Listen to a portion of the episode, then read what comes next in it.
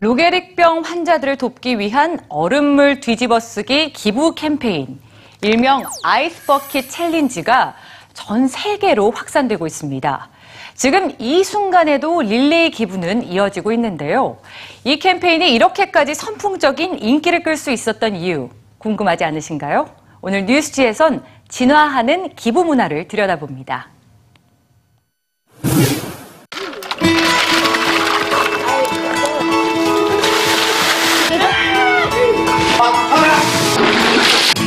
보기만 해도 등골이 시려오는 차가운 얼음물을 머리 위로 시원하게 쏟아붓는 이들은 아이스버킷 챌린지 중입니다.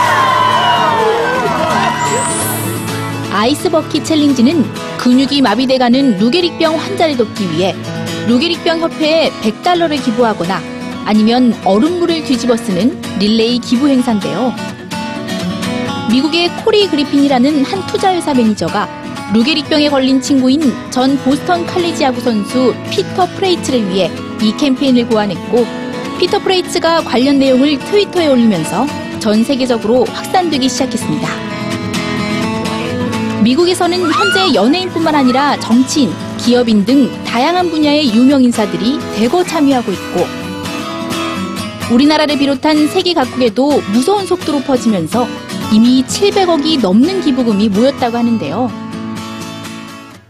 올해 초 미 북부에서는 암 연구 기금 마련을 위해 직접 찬물에 입수하는 cold water challenge가 유행했고 이후 여러 나라에서 비슷한 형식의 캠페인이 이어졌지만 유독 ice bucket challenge가 놀라운 속도로 확산되는 이유는 무엇일까요?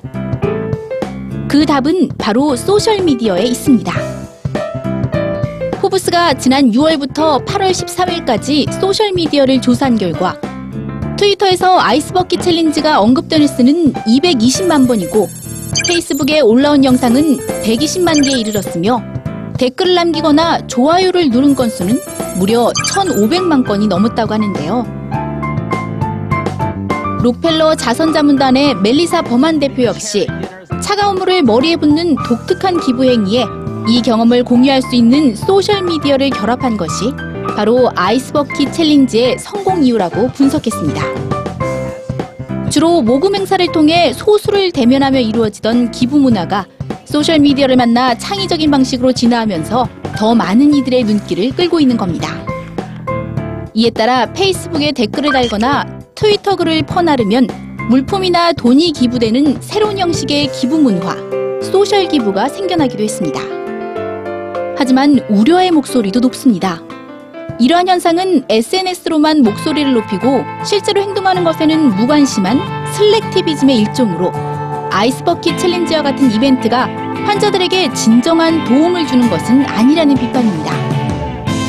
Wealth and Giving Forum의 대표 글렌 맥도날드도 기부의 진지한 의미가 재미를 추구하는 보여주기식 영상에 의해 잊히고 있다며 미디어로 인한 잠깐의 기부 열풍이 오히려 건전한 기부 문화에 해가 될 수 있다고 주장했는데요. 루게릭병에 대한 관심과 모금이 급증하면서 기부 자원이 한쪽으로만 치우치는 근본적인 문제까지 제기되고 있는 상황입니다. 새로운 기부 문화의 장을 열고 있는 ice bucket challenge.